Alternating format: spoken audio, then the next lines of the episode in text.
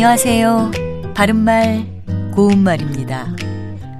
까마귀 노는 곳에 백로야 가지 마라. 이렇게 시작하는 백로가는 고려의 충신 정몽주의 어머니가 아들에게 지어준 시조로 알려지고 있습니다.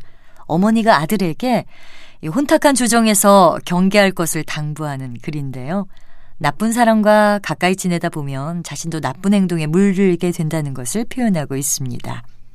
금묵자흑이라는 한자 성어도 이와 비슷한 뜻입니다. 먹을 가까이 하는 사람은 검어진다는 뜻인데요. 나쁜 사람과 가까이 지내면 나쁜 버릇에 물들기 쉬움을 비유적으로 이르는 말입니다. 자, 그렇다면 어떤 것과 가깝게 지낸다는 뜻으로 쓰이는 가까이 하다는 가까이와 하다를 띄어 쓰는 것이 맞을까요? 아니면 모두 붙여서 쓰는 것이 맞을까요? 이 경우에는 가까이 하다. 이것이 한 단어기 때문에 모두 붙여서 쓰는 것이 맞습니다. 가까이 하다는 사람과 사람 사이의 관계를 친밀하게 하다란 뜻도 있고요. 어떤 것을 좋아하거나 즐기다란 뜻도 있습니다.